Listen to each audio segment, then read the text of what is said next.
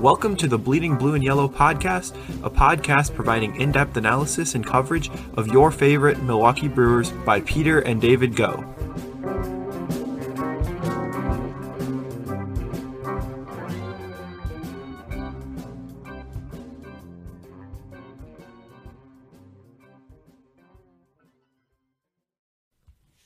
Welcome to another episode of the Bleeding Blue and Yellow podcast. I'm your host, Peter Go, excited to cover today's episode back again for another episode. Spring training officially starting. Uh, Brewers opening up uh, their spring training season yesterday.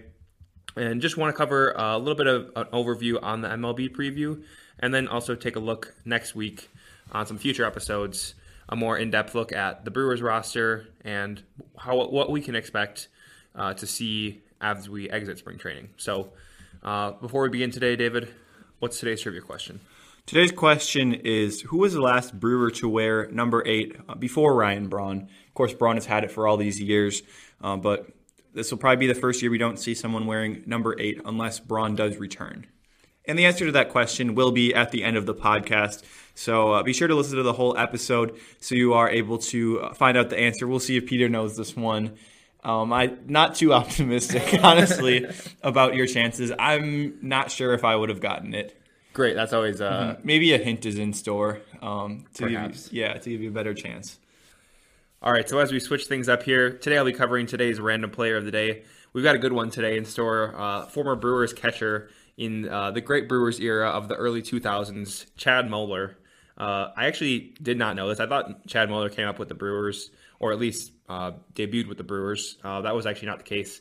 Uh, first started with the Twins and the D backs before arriving uh, to join the Brewers in 2004, and it was just there for a couple of years.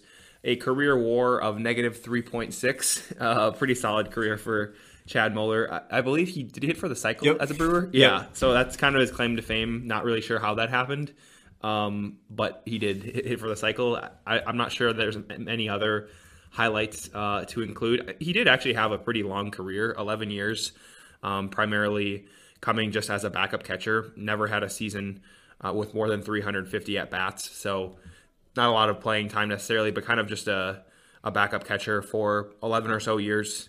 Uh, played a little professional baseball, I guess you could say, and known for his uh, his cycle with the Brewers. Yeah, that also was at Miller Park. Uh, I just pulled up the uh, highlight video of it and I wonder where he hit the triple. I actually have never seen Moeller's uh, cycle. Oh, looks like it was a fly ball. Dived for it and missed. That's probably but what how was that a triple? Oh, that must be a double. Well, what's the last? One? Here they go. Here's probably the triple. Oh, probably off the wall. Oh, yeah. Jump for it. I was gonna say yeah. it's not easy to hit oh, a triple. bad defense. Not easy to hit a triple in Jeez, Miller slow. Park, especially as a backup catcher. Yeah. Although George Kottaras could, or was that? That was in Houston. Though. That's right. That's right. Because he and he was gonna. No, the funny thing with that one, he's he hit it onto Tal's Hill, and he already had his triple. And I remember I was watching it at the time, and I was disappointed because I thought it was going to be a triple again, and it ground rule double bounced over the fence. That's right. So he got his cycle. Which right, we were debating on whether or not you would go run to third or just stay at second yeah. for your double. That's right. I remember that now. Yeah, we were watching that together. Yeah. Well, why do the Brewers have the most random cy- right. cycli- cyclists? Cyclists. Jody Gerut. yep. Yeah. Jody Gerut. Mike Hegan was a old one. Yeah, they're just like random players. I mean, of Christian course, Yelich. yeah, Yelich a couple times. Um, but like, I don't think Braun ever hit for the cycle. No. Yount and Molitor, I think, actually each did once. I for sure Yount did. I know. Yeah. I'd have to check on Molitor, but it is kind of weird that the Brewers have some random.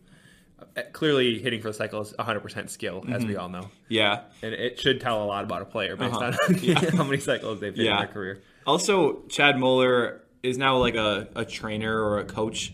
Uh, like a personal coach for baseball, and his probably his most recent claim to fame was being the primary personal baseball coach for uh, now retired minor league baseball player Tim Tebow he uh, worked directly with Tebow. Not exactly sure, probably on hitting or something like that. But um, how to hit for a cycle, maybe. Yeah, yeah. Uh, I I don't know if I'd say. I mean, Moeller was actually probably pretty good though. If uh, if Tebow was able to be an average hitter in Double A, and he hadn't played in uh, played organized baseball in like ten years when he was in high school, so Tebow actually had a a solid minor league career considering that he was he was really not a baseball player. I would say a better minor league career than Michael Jordan. Right, that's right where I was going. Uh, similar in the sense that both crazy good athletes, obviously heading to another sport later in their career, or I don't know, Tebow's kind of had an interesting career mm-hmm. altogether. But yeah, I think it was overall impressive, better than expected. Um, at least for me, I didn't expect him mm-hmm. to even be halfway decent yeah. in the minor leagues. And whether or not you know he would have made it to the major leagues, and whether or not he would have made it for his true talents or his you know his name and branding. Uh, I guess we'll never know how yeah. that would that have happened. I think the biggest setback for his major league chances too came when they eliminated 40 man rosters in September, because that would have been the, the, best opportunity for him. And then, of course, that that uh, was changed. Now only 28 in September, so Tebow didn't get a shot there. So as we move towards opening day, we wanted to just take a broad look at the MLB and do a brief preview as to what we can expect from both division rivals, uh, league rivals, and even across the rest of the league as well. So starting off at a strong division in the AL East, um, I think the most interesting team there, just to start things off, is the Blue Jays, who have been a rather poor team uh, since the, I guess you could call it Jose Bautista uh, bat flip era. Uh, any other teams there that excite you most, um, or what are your thoughts on the Blue Jays coming in? The Blue Jays are the most exciting team. I think we're all kind of tired of the Yankees being good. I don't think they're as good as they have been in the past. Uh, they were defeated in the division series by the Rays last year, didn't win their division. They've got kind of like always a lot of swing and miss in their lineup, kind of inconsistent, a lot of injuries. Their rotation isn't that deep. They lost Tanaka, they lost Paxton. Severino should be back, but he's been out for a while, so kind of a big wild card. And Domingo German is coming back from a lengthy domestic violence suspension too. So kind of a lot of uncertainties around the Yankees roster going into this year. Blue Jays are definitely the most intriguing team. They've got a really good young offense. Cavan Biggio uh, Vladimir Guerrero Jr., Bo Bichette, probably the best out of all of them. And then they brought in Marcus Semien to play second base, who is uh, coming off a down year, but uh, was a finalist for the MVP a couple years ago in the American League as a member of the Oakland Athletics. George Springer was also signed to a six year, $150 million contract. Uh, to play center field. So they've got a, a, very deep lineup and some young pitching coming up too that could help in a potential playoff run. Yeah, you mentioned those two signings by the Blue Jays, Semien and Springer. Uh, both very good players. I don't know, tier two sort of players, I guess I would consider them. Uh, which of those players do you see as bigger impact players for the Blue Jays, both in 2021 and going forward? Um, well, Springer is a, a six-year deal. Semien did get kind of a one-year pillow contract to try to reestablish his value. So presumably he will only be with the Blue Jays for uh, this one year in 2021. But I think I think that Springer probably will have the bigger impact this year. But I do think that Semien could have an enormous impact and could even end up really swaying the results of the AL East. If we see like average player Semien like he was last year, the Blue Jays probably fighting for a wild card berth. If we see superstar Semien like we saw a couple years ago, what are your what's your projection for Semien? Do you see him having a bounce back year, and, how does that compare to other projections out there, such as Fangraphs? I think he will have a bounce back year. I don't think we'll see the almost eight wins above replacement that he put up in 2019, but we also won't see the uh, below average hitting Semien that we saw last year. I think he'll be about an all star caliber player, probably a guy who hits about 260 on base around 340 and slugs around 470 with very good up the middle defense. Uh, so probably in that four wins above replacement range. I think it's possible that he could be worth up near six wins above replacement if he has a very good breakout year, going to a little bit of a more hitter friendly park uh, in Toronto rather than where he was playing his home games in Oakland previously. That could play to his advantage a little bit.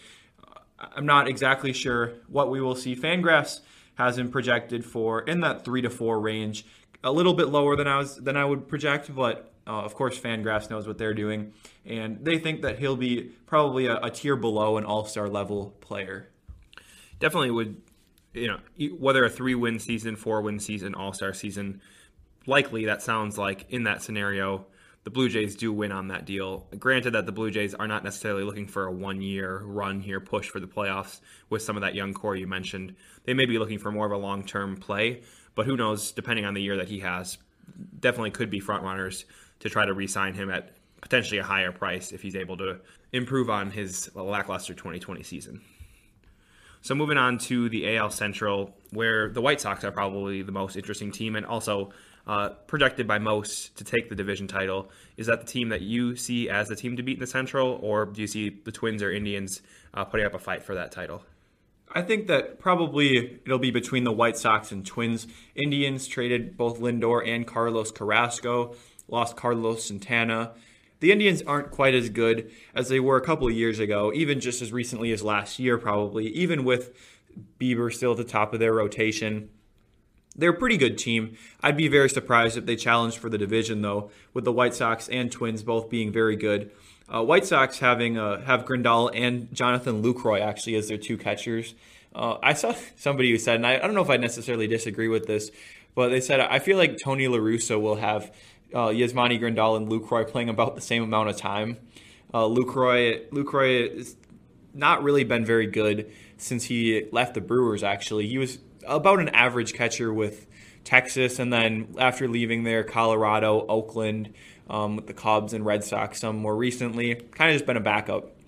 Uh, kind of a, an unfortunate career trajectory for him. And I remember people were tossing out the idea of a, a, four or five year extension for him.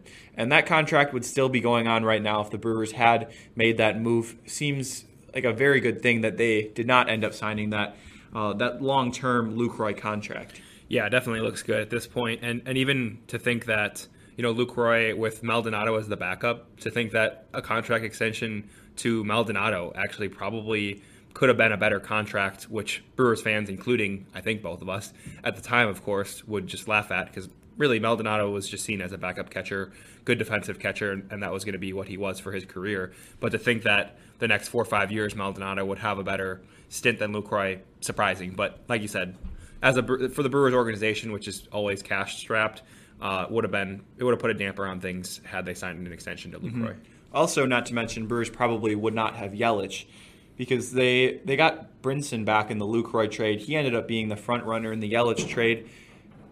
Definitely wouldn't have had the money to extend Yelich in, in that case. Uh, so, of course, uh, a much different trajectory for the Brewers.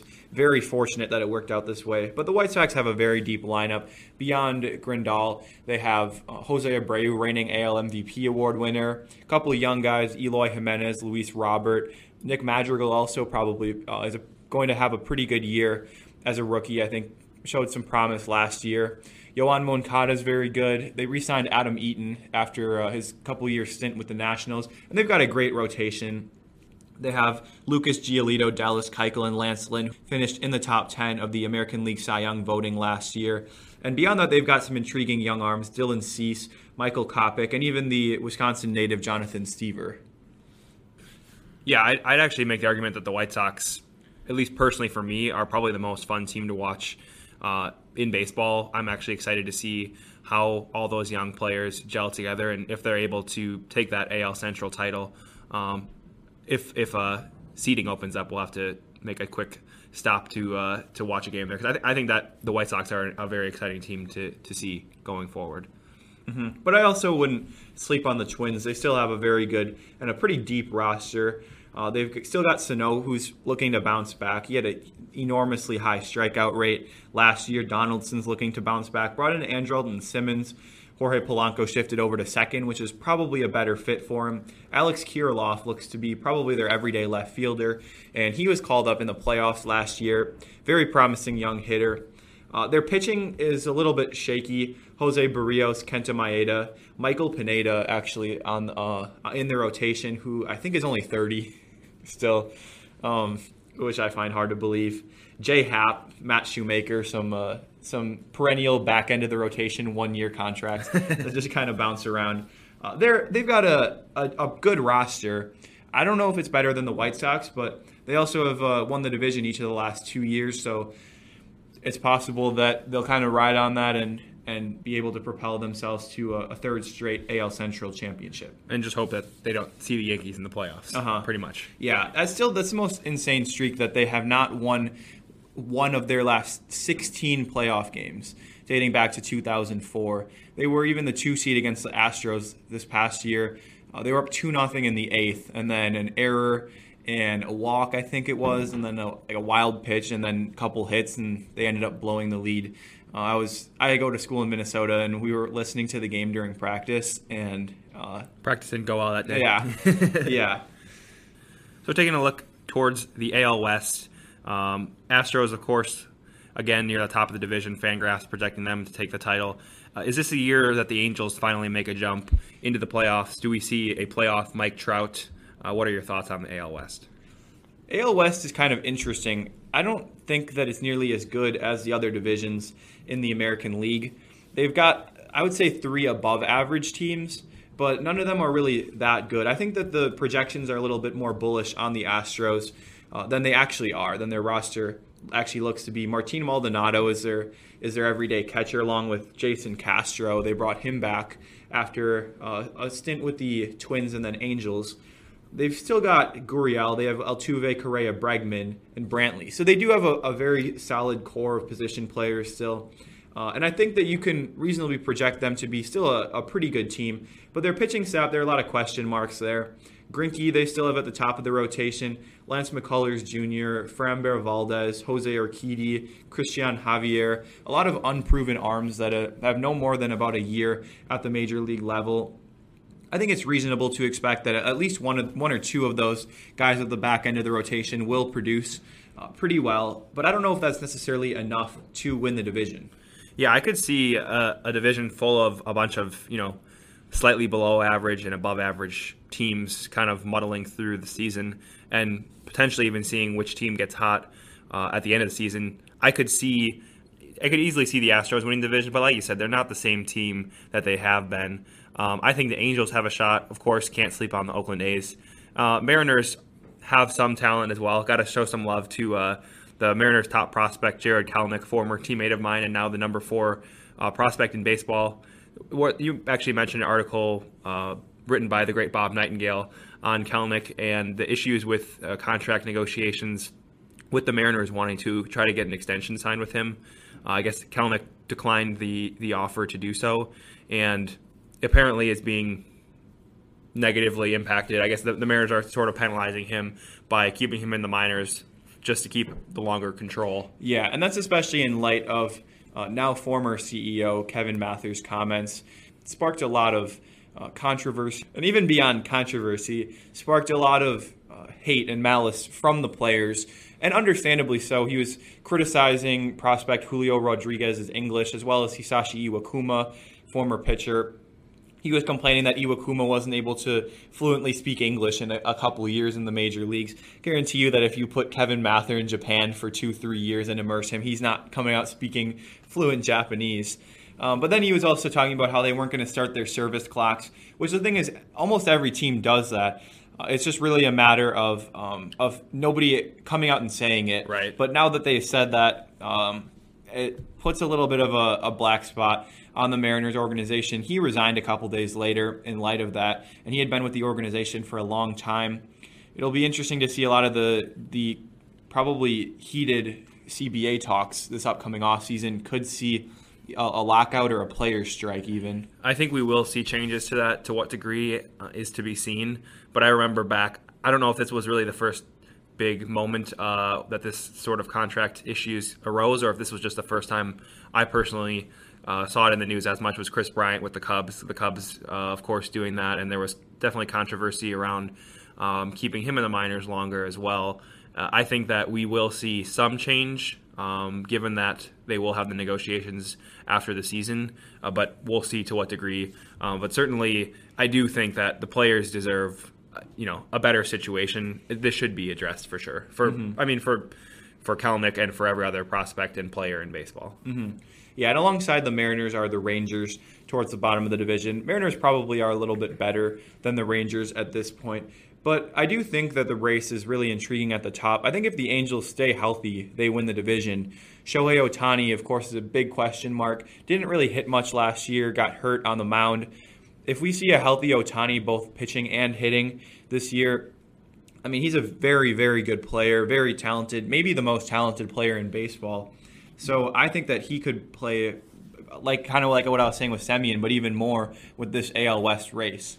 Yeah, I mean, you talk about adding Mike Trout and Anthony Rendon with a good Ohtani. I mean, we haven't exactly seen him have a good year yet, especially on both sides um, of the ball. But you talk about a trio of Mike Trout, Anthony Rendon, and Ohtani. I'm, I'm not sure you have a better trio of three players on any team in baseball if we were to see that. Yeah, I wouldn't. I wouldn't necessarily dispute that. Albert Pujols also entering his last contract year. Uh, not sure if he will come back. His wife seemed to indicate he's not, and then she retracted on the statement. Um, uh, you would think that he would probably announce something before the year, possibly still mulling it over. Also, one thing is uh, he better be in the All Star game this year. I don't care what kind of year he's having in what could possibly be the last year of maybe the greatest first baseman of all time, one of the top hitters in baseball history. Uh, I think we need to see him in the All Star game this year even if he's having the negative 0.7 wins above replacement season that Fangraphs is projecting him for. And we've seen that in, in, historically as well with some of the the great players. Derek Jeter, I know, mm-hmm. All Star Mariano Rivera, of course, that great moment. Nonetheless, like you said, he should receive the respect he deserves. Uh, sort of, I guess, muddied his um, legacy slightly, at least just from the recency bias of his poor performance um, in LA. But like you said, he's one of the greatest first basemen of all time. He's up there with Lou Gehrig, really, um, and should get the respect that he definitely deserves. I, I, would, yeah, definitely agree with that. And their pitching staff is also a question mark. Jose Quintana brought in Bundy, Dylan Bundy, actually coming off a good year for once and a healthy year. Uh, Andrew Heaney, pretty good. Alex Cobb was acquired. I think that it's you could expect the Angels to at least contend at the top of that division. Yeah, as we round out the American League, I thought it was interesting when looking at Fangraphs projections that they actually had the Yankees as the top team in the AL East by a significant margin with a, a projection of 95 wins uh, for the Yankees, and no other team in the American League uh, eclipsing the 90 win mark. Um, so, kind of an interesting, um, just look at the Fangraphs projection system, um, really showing the Yankees favorably compared to uh, their other American League counterparts. So, among the uh, the American League, before we move on to the National League, who do you think will take the five postseason spots in the American League? Great question. Definitely got to go with uh, Yankees. I do believe will be in the playoffs. Uh, I, I, guess I'll just go with five here rather than splitting it down into divisions and wild cards. But I, I do expect the Yankees to be there. Uh, I do have high hopes for the White Sox, so I do expect White Sox. I, White Sox would be my pick actually for the AL Central. I do expect the Twins to be in the playoffs. Um, probably not going very far in the playoffs, but I do see them making the playoffs. And then um, out of the, the, the AL East, I'm not entirely sold on the Blue Jays yet. I think there is some question marks. They're still young. Um, so i w- I'm going to go Red Sox, uh, the other team in the AL East. AL West, I think, is a toss up. I'm gonna I'm gonna go with Angels almost because I hope that the Angels win the division. I just want to see Mike Trout in the playoffs. I think we all do at this point.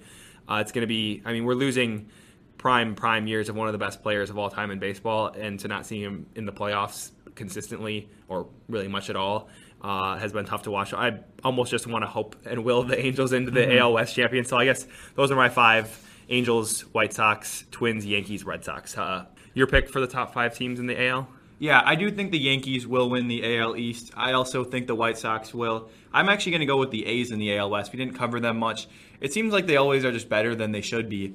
Uh, we saw that last year, the year before, and really, I feel like every year before that, uh, they win like 97 games right. and you don't even realize it. They lost Liam Hendriks and Marcus Semien. Not sure if they'll be able to replace that with uh, Elvis Andrus and uh, Trevor Rosenthal, but I do think they still have a good roster. Matt Chapman, Matt Olson. Um, overall, pretty good team and well run team, even without Billy Beane actually now in their organization. Uh, and then I think for the wild cards, I would probably have to go with Rays and Twins. Uh, like you said with the Blue Jays, I don't know if I'm totally sold on their offense. I think that they made a lot of strides uh, to being very competitive, bringing in Springer and Semien. They've got a, a, decent pitching staff, but I don't know if it's quite that good. Rays also tend to overperform projections. Fangraphs only has them slated for 83 wins, but they still have a good pitching staff, even losing Snell and Morton. They've just got a very deep pitching staff that I think they have a lot of guys who will throw 90, 100 innings this year. Not really any guys that'll probably throw more than 130, 140. Yeah, I think the Rays and the A's are being slept on, especially uh, more than usual this year because they lost some pieces, which I understand, but I agree. Fangraphs with the Blue Jays, uh, a confident 88 wins. Uh, that seems high to me, and like you said, Rays only at 83. uh, I I would actually expect the Rays to outperform the Blue Jays this year, uh, and certainly we'll have to wait and see how that rolls out. Now that we move over to the National League, and we will cover the NL Central uh, briefly now, but we'll cover that more in depth later on, uh, especially as we see if there are any more moves to be made, how the rosters shape up, since the Brewers, of course, will be fighting for a playoff spot in that division. But looking first at the NL East, this might be the most interesting division in baseball. We saw the Marlins have a surprise playoff berth last year. The defending champion Nationals missed the playoffs. I think they only were the one about 23 games last year.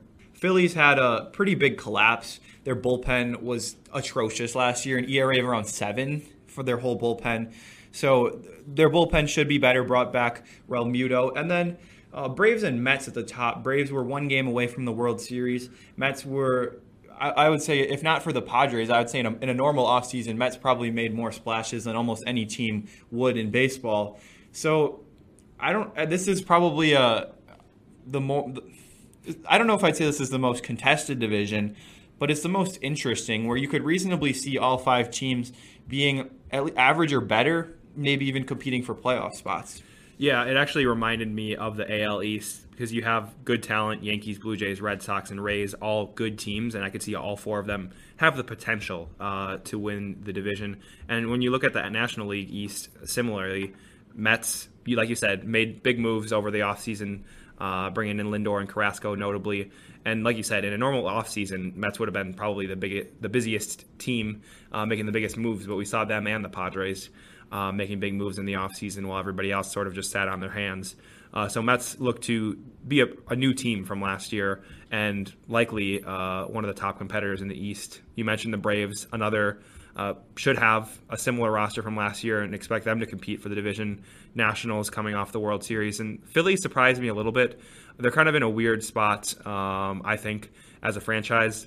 I think the Realmuto signing was um, kind of a big move for the franchise, one way or the other. I mean, if they choose to let Realmuto go, looking more for a rebuild, I don't know that the, now is the best time to try to compete with the Mets, the Braves, the Nationals. This is the best that NL East has been in a long time. So I would have potentially looked at um, if I'm if I'm the Phillies uh, scaling back and looking to rebuild, but they didn't. They chose not to go that route. Yeah, the Phillies are an interesting team. They hired Dave Dombrowski this offseason. I think he's a really good fit in Philadelphia. Their owner, John Middleton, has shown the willingness to spend money, which pairs well with Dombrowski. Dombrowski spends a lot of money, but he also has been successful, won World Series with the Red Sox, with the Marlins a while ago, built the 94 Expos team that was should have been really good until the owner told them to tear it down, and the Tigers teams that vastly underperformed in the postseason a number of years ago. Um, so he's one of the more accomplished baseball executives in recent history. You'd have to think that he will help this team. I don't know if a rebuild necessarily makes sense uh, because they do have McCutchen right now, who you're not really going to get much trade value for him if you just let Realmuto walk. Probably not the greatest decision, especially after giving up a number of prospects, including Sixto Sanchez, Bryce Harper, really entering his prime years. Uh, other than that one outlier year he had like five years ago where he was like Ted Williams for a year. um, their pitching staff's got some question marks. I don't know that they're necessarily at the top of the division, but I think they will be able to fight for a playoff spot. They have Archie Bradley in the bullpen, brought in Jose Alvarado, perennial ground ball pitcher Brandon Kintzler. Who would have thought Brandon Kintzler was, would still be in the major leagues, yeah. like as a decent reliever uh-huh. in 2021? Yeah, that, like yeah, I mean, especially like Thornburg was like the really right. good reliever at the time and he's kind of flamed out. He was with the Reds briefly last year. Huh. I remember turning on the Brewer game, and I was so surprised when Tyler Thornburg was pitching against him. Basically the same day as like Manny Parra appearing on the Reds a couple yeah, years ago back. Yeah. Oh no, Hernan Iribarren. That was like 2017 or 18. Also Reds. Yeah, right? yeah. on the Reds. Uh, yeah, so Phillies have an interesting bullpen. Interesting. No, Neftali Feliz. I did not realize that. Yeah. Okay. So maybe their bullpen's not as good as I thought. Um, I don't think it'll be great, but it'll be better than last year. Uh, probably about an 83 84 win team. Uh, Marlins have a, an interesting roster. I don't think they have enough to get it done. Uh, Jesus Aguilar is maybe their best hitter, along with Garrett Cooper. Uh, just right. keeping on the former yeah. Brewers, uh, a yeah. lot of uh, former Brewers in the NL East. will this be the year that Lewis Brinson breaks out? Unlikely. Yearly question, Unlikely. probably not. unfortunately. And this is probably going to be the last year that, that he's with the Marlins. I think the Marlins will probably finish last in that division. Nationals brought in Josh Bell uh, and Kyle Schwarber. Juan Soto, of course, one of the best hitters in baseball, if not the best, maybe. Trea Turner coming off an excellent year. They have a, a decent roster, especially brought in Jon Lester, too uh, to pair with Corbin, Scherzer, and Strasburg. Very good rotation. Yeah, that's underrated. I think their starting their starting pitching is overrated at this point. I'm sorry, underrated at this point. Um, of course, everybody talked about it when they won the World Series, um, but they still have a, a, a, very strong starting rotation. Like you said, adding Lester, good solid arm uh, to add to a, a, rotation with some star power already. Mm-hmm. And a pretty good bullpen. They brought in Brad Hand and Jeremy Jeffress. Jeffress coming off a pretty good year, even though he only got a minor league deal. He was a finalist for NL Reliever of the Year last year and only got a minor league deal. Uh, I don't really understand that, uh, even though he did seem to get a little bit lucky. Nationals have a pretty good bullpen, decent offense, and very good rotation. Uh, I think it'll be a lot of how the offense produces and if the rotation holds up and stays healthy over the year. Yeah, so who's your pick for the NL East? I would go with the Braves. I think the Braves, their offense was outstanding last year. I think it'll still continue to be very good. The Mets on paper are really good, but we say that every year. I know they're better this year than they than they were in years past. But even going into last year, a lot of the statistical projections have the Mets winning the division. I just don't see it happening. Uh, kind of prove it to me when it happens. That's kind of what I see with the Mets. They do have DeGrom. They brought in Carrasco. Uh, Stroman's coming back, Taijuan Walker. And uh, they did bring in James McCann, of course, um, average everyday catcher, which is an upgrade from Wilson Ramos, who they had last year. I don't know though if I totally believe in the Mets. I feel like they'll find a way to uh, to be the Mets. Mets. Yeah, yeah, to, yeah, to be the Mets. Yeah, I'm actually going to go with the Mets for my pick on on the, on the NL East. I think the the improvements they did make. I think Francisco Lindor will make a big difference. Uh, we'll see what kind of year Pete Alonso has, but Jacob DeGrom still in the rotation, still some strong arms there, decent bullpen. I'm going to go with the Mets for the NL East this year, but like you said, it will certainly be competitive uh, between at least the Mets, Brave and, Braves, and Nationals. I do expect the Phillies to still be a decent team as well. So let's just uh, skip over the Central real quick and take a look at the NL West um, with another team that made a lot of moves over the offseason, uh, I think, which really surprised everyone, frankly. Uh, the Padres, of course, making some some big moves, most recently extending Fernando Tatis uh, to a, a, huge contract. Uh, who do you see atop the NL West? I still see the Dodgers. Uh, the Padres have done a really good job. They'll be maybe the best wild card team of all time, uh, which will earn them a one game playoff against probably probably the Mets or the Braves or someone like that.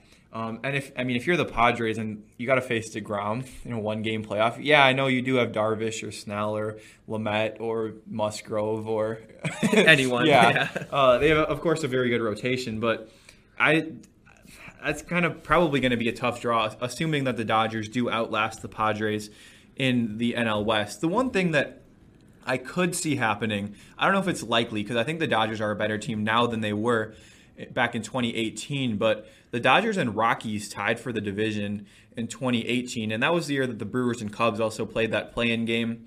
Could we see the same thing? That would be an extremely fun game if we saw Dodgers Padres playing. Winner wins the division, loser gets a wild card spot. Um, it's hard to believe that it was only three years ago that the Rockies were almost winning the division, but it's possible there will be some World Series hangover, even with adding Bauer, bringing back Justin Turner.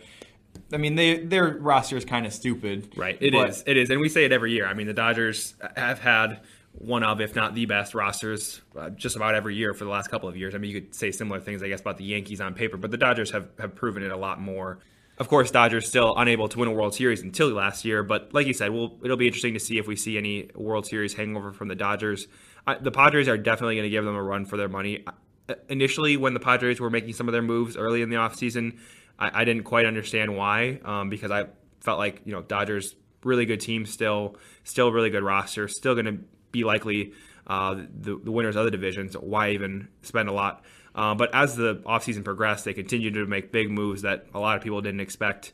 Now I see them really competing and like you said, I could. It's it's plausible to see the Padres uh, winning the division, getting to a playoff game against the Dodgers, and certainly it'll be exciting to watch. Yeah, I think they're legitimate World Series contenders. It's going to be about getting past the Dodgers. They're they're the second best team in the National League. I, I'm pretty confident in saying that. Even we, we talk about their rotation a lot because they brought in Darvish and Snell and Musgrove, but their offense is really good too. Of course, they have Tatis and Machado. Trent Grisham is coming off a really good year, which is kind of unfortunate as a Brewers fan. Hopefully, uh, Urias and Lauer can have better years this year. Uh, but Austin Nola is coming off a couple pretty good years as a catcher. Brought in Ha-Seong Kim, top Korean player over the last couple years, young middle infielder. Jake Cronenworth almost won Rookie of the Year last year. And Hosmer had a pretty good year. He increased his launch angle finally, the year that we were waiting for they have a very good lineup, top to bottom.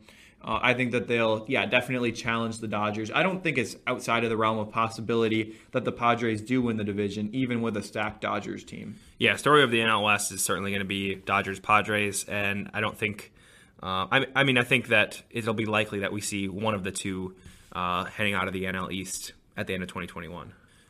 So briefly wrapping things up here in the National League, looking at the Central, where Fangraphs has the Brewers and Cardinals actually tied atop, uh, projected to both be under 500. Um, not a single team in the National League Central over 500. Unlikely that I think we will see that, but it is interesting. Um, I don't know that the Brewers have been in a division or we've seen a division like this where we have four teams kind of in that below average to average uh, frame, and just one outlier in the Pirates. Uh, your thoughts briefly on uh, where you see the Brewers stacking up in the NL Central? Mm-hmm. Well, what it brings me back to is the 2006 Cardinals, 83 wins, won the NL Central, won the World Series. So I'd be okay with that result if. Even if there maybe there's a 50% chance the Cardinals win the World Series, the Brewers have a shot at it too. Although I do think the Brewers are actually built solidly for October. Uh, we'll talk about that a lot more in the coming episodes as we go more in depth with the Brewers roster specifically. Uh, I don't think the Cubs and Reds are really that good. Um, I mean, neither are the Brewers and Cardinals, but I think also we tend to we tend to over or maybe not we, but a lot of the statistical projections tend to overlook when teams kind of tear down. Like the Cubs, they lost Schwarber, they traded Darvish, Lester's gone even though they do still have a number of pieces on that roster, Bryant, Rizzo, they have a lot of holes, and I think that. Uh, that that makes a bigger difference than a lot of the time that these projections like Fangraphs uh, will will account for. Yeah, that doesn't account for the momentum or the players' attitude. I mean, Javi Baez and Rizzo coming into the season, you can imagine they have different mindsets coming into this season as they did last year and the years previous. It's it's a different team, it's a different mindset for the organization, and they know that it's going to be, you know, potentially it could be their last year in Chicago, um, and that is a sort of up in the air. So I agree. Uh, Cubs certainly looking to wind down and kind of restructure what the team looks like in the next couple of years. Mm-hmm. And then the Reds too. I think they're in a similar spot. They traded Raisel Iglesias, their best reliever. They let Trevor Bauer walk, of course, went to the Dodgers. what the Reds roster actually reminds me of is that meme with the horse where like the first half of the horse is like fully drawn and then the second half is like a sketch from like a 3-year-old because that's what their roster looks like. I mean, look at their rotation. They've got Luis Castillo, Sonny Gray, both very good. Tyler Mahle, Wade Miley, Michael Lorenzen kind of throwing a reliever into that starting role and it kind of gets worse. So look at their offense and they've got Eugenio Suarez, Jesse Winker, Nick Senzel, Castellanos, Votto, and then you look at like their shortstop position where they've got their backup catcher projected to get the most at bats at the shortstop position. Maybe Dee Gordon. that's right. That's right. who uh, hasn't played shortstop in like six years. I I don't really understand that. Um, probably just the ownership not wanting to spend money but I, I, think their roster is really incomplete, far more incomplete than uh, the Brewers or Cardinals, even though they do definitely have holes. Yeah, I, I, think at this point, Brewers and Cardinals are definitely the front runners for the Central, and likely we'll see one of them. Uh, like we said, we will be doing a deep dive uh, Brewers depth chart preview uh, in the next couple of weeks, diving in a little bit more at both the Brewers offense and pitching as a whole. So we'll dive into more of that. Uh, so again, we kind of talked about our takes on on who we had um, coming out of the National League. As we wrap things up, uh, who do you see coming out of the American League? Who do you see coming out of the National League? What's your World Series matchup that you're uh, expecting coming into spring training here? I think that uh, the the American League representative will be the White Sox. Uh, it I don't know if I'd say it's such a surprise, but they've got a very dynamic roster.